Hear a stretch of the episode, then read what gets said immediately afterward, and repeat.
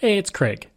I just wanted to let you know that you can listen to Canadian History X early and ad free on Amazon Music, included with Prime.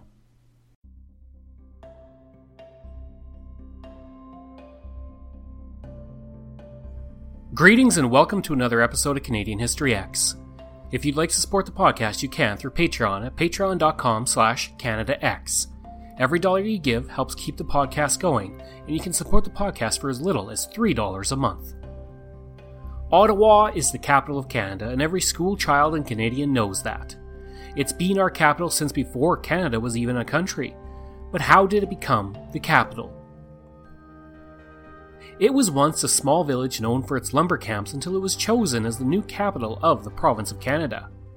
Now, it would seem as an odd choice for the time, considering there were much larger communities such as Toronto, Kitchener, Montreal, and Quebec City, but it was chosen for some very specific reasons.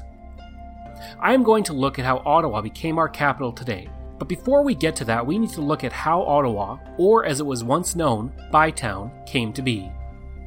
The indigenous people had used the area for centuries, traveling up and down the Ottawa River. When explorers and traders arrived, the word Ottawa began to appear on maps, coming from the Algonquin word Ottawa, which means to trade, because of the importance of the area for trading among the indigenous. There was no permanent European settlement until Philemon Wright came along and settled in the area on March 7, 1800, located across the river from present day Ottawa. Wright, along with five families and 25 laborers, set about creating a new community called Wrightsville. Wright would also pioneer the lumber trade of the area, which would soon become its most important economic activity.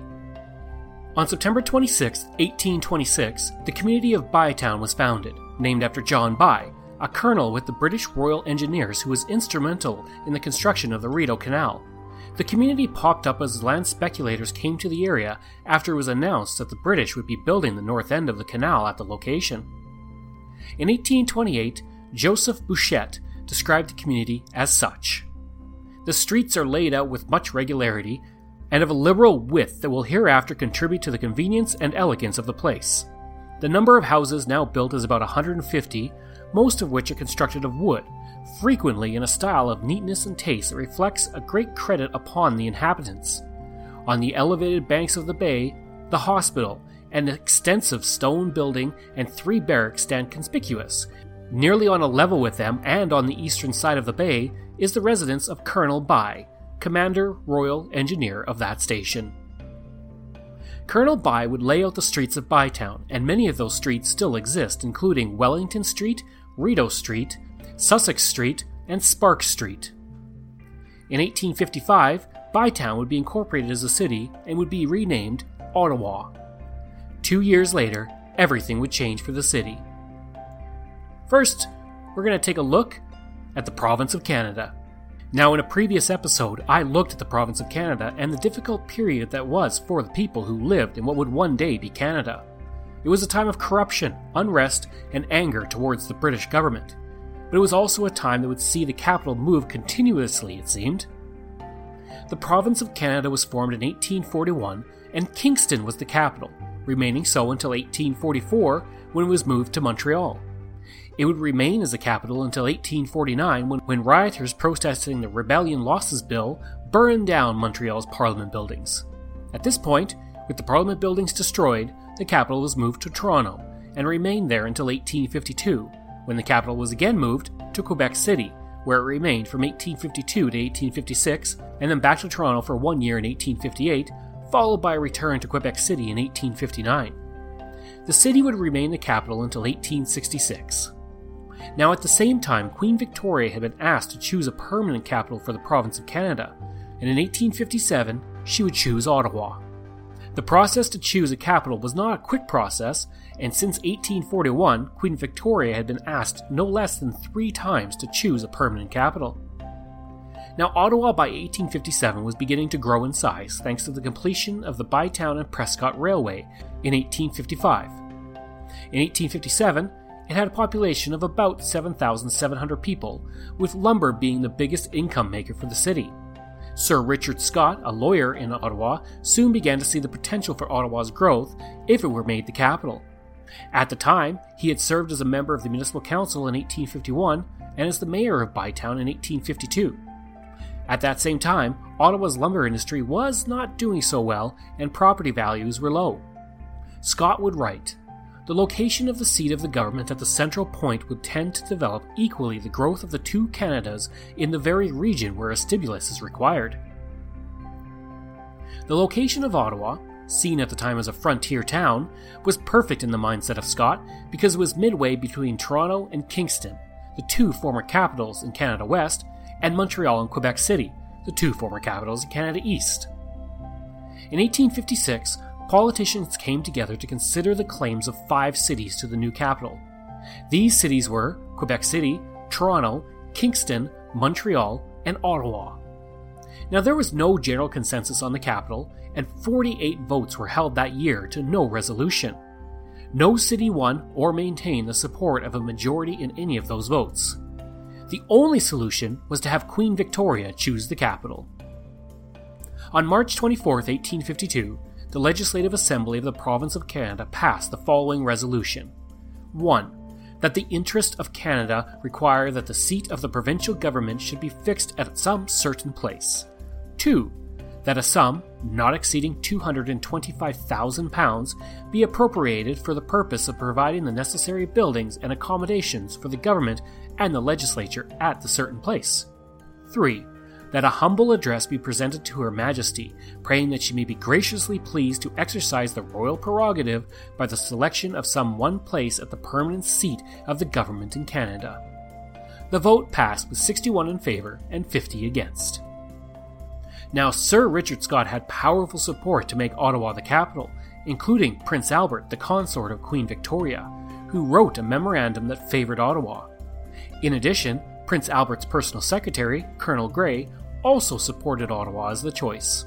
Sir Edmund Head, the Governor General of the Province of Canada at the time, toured each potential capital site as well, and his recommendation was that Ottawa was the best choice. The reasons for this choice came down to the position of Ottawa on the continent. It was between the other choices geographically, but it was also defensible thanks to its position and was far from the American border. It is important to remember that it had been only 45 years previous that the Americans invaded Canada, sparking the War of 1812. Other reasons for Ottawa included the Rideau Canal and railroads made it easily accessible from all parts of Canada.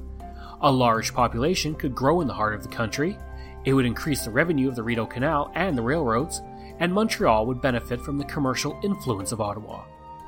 In the fall of 1857, Queen Victoria came to her decision Ottawa would be the capital, but this was not announced until December 31st of that year. On December 18, 1857, Prince Albert sent a letter to Henry Labouchere, the colonial secretary. It stated, I return the enclosed papers with very best thanks. Ottawa must indeed be a beautiful situation, and all the detached descriptions must tend to confirm the impressions that the choice is the right one. We must now trust that the province will look upon it in the same light when it becomes known. Once it was announced, it was hoped that the Queen's decision would put an end to the question of where the capital would be, but it did not. Many politicians rejected the Queen's choice for the capital. The Queen's royal prerogative was set aside, and both, as I mentioned, Quebec and Toronto, served as the capital over the next few years. Now, Ottawa may have been chosen as the new capital, but it would be nine years before it actually hold a session of Parliament a public debate began over the issue of the Queen's choice and whether it was an award or a recommendation, and there was a concern that the decision had not been hers, but the colonial secretary. Nonetheless, even with the issues over whether or not to actually choose Ottawa, a resolution by the Legislative Assembly was passed that provided £225,000 for the erection of the permanent government buildings. On May 7, 1859, architects submitted their designs, and in 1860, construction began. After delays, cost overruns, and more, Parliament Hill would be completed and ready, somewhat, for the Confederation of Canada in 1867. The Parliament buildings would not be completed officially until 1876. As for Ottawa, the effect of being the seat of government would change it forever. It would move away from being a lumber town to a more sophisticated community as more and more people moved in to Ottawa. In 1857, the community had about 8,000 people, Within 15 years, its population was 21,000. By 1901, 101,000 people were living in Ottawa, and today it has 1 million people and is the fourth largest city in Canada. Ottawa today is the most educated city in Canada and home to several post secondary research and cultural institutions, including the National Arts Centre, the National Gallery, and many museums. From a trading post for the Indigenous people, to a lumber town, to the centre of Canada's government, Ottawa has come a long way. Information comes from Wikipedia, Ottawa.ca, and the Canadian Encyclopedia. I hope you enjoyed this episode of Canadian History X, and if you did, again, please leave a like and review. You can also support the podcast at Patreon by going to patreon.com slash CanadaX, and you can email me any questions or ideas you have at craig at canadax.ca. And you can also visit my website where you'll see over 300 articles on Canada's history. Just go to canadax.com. Thanks, and we'll see you again next time.